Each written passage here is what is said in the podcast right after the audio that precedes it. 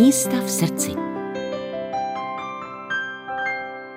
Tak srdeční místa moje oblíbená, to bude zámek v Jindřichově Hradci. Asi to není nic divného, protože z toho Jindřichova Hradce pocházím a na tom zámku jsem prováděl jako mladý muž. Takže to je ohromná ukázka italské architektury na jihu Čech. A ke všemu jsou tam krásné obrazy, tak myslím, že to patří k mým nejoblíbenějším místům. Potkal jste tam někdy Bílou paní?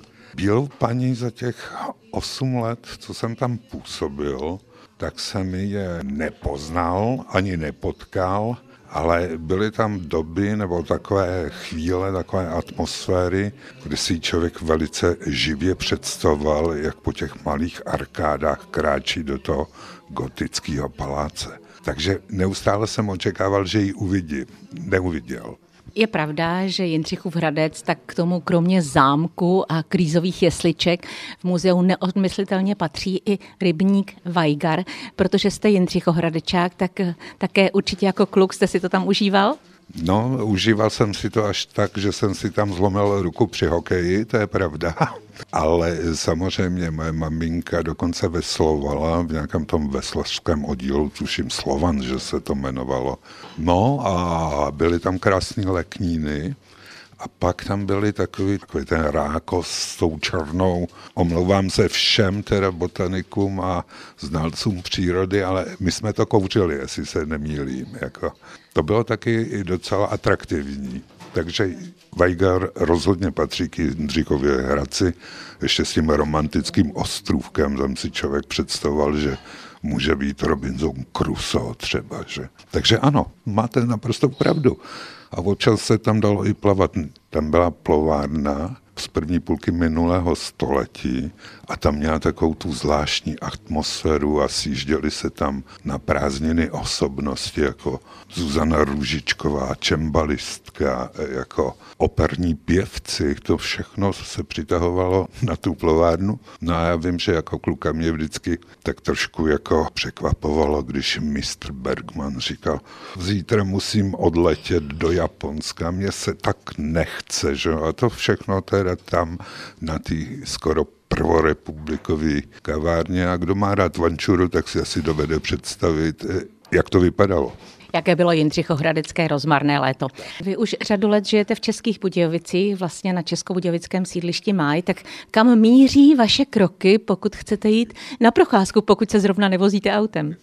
No, pokud se nevozím autem a těch kroků ubývá, teda to musím také přiznat, no tak my tam máme vedle hned do Branišovský les a to je taky docela romantické a taky tam můžete očekávat příšerky a já nevím co, dokonce takový lovič jako příšer se na nás obracel, jestli by mohl u nás přespat a vyrazit teda přes tu noc do toho lesa, no tak to jsme mu samozřejmě umožnili, ale myslím, že také nic neobjevil. To bude jako s tou Bílou paní, ale když potřebujete úplně vypustit všechny starosti, tak co děláte? Co dělám?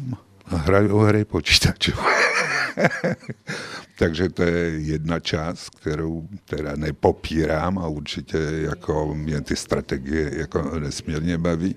No a občas teda vyjedem, jedno z takových oblíbených míst je další taková romantická destinace na tom Jindřichohradecku a to je rozhodně hrad Landštejn, na který taky mám nějaké vzpomínky, protože jsme tam dělali výkopy někdy v roce 69, jestli se nemýlím. Takže já vám děkuji za všechny vaše jihočeské tipy. Je také nějaký mimo jihočeský, třeba pražský, nebo místo, kam se stále rád vracíte, protože vás tam přitahují vzpomínky?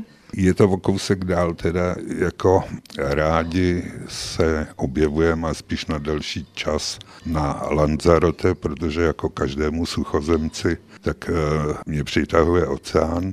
Podnikli jsme taky výlet na Velikonoční ostrov. A to se obávám, že už vzhledem k pokročilému věku se tam hned tak nedostaneme, čímž pozdravuju jako obyvatele Velikonočního ostrova a rozhodně ten, kdo bude mít chuť se tam podívat, rozhodně si přijde na své, protože je to malé, romantické, ale taky kouzelné. Říká českobudějovický historik umění Jaromír Procházka. Pro Český rozhlas České Budějovice Mirka Nezvalová.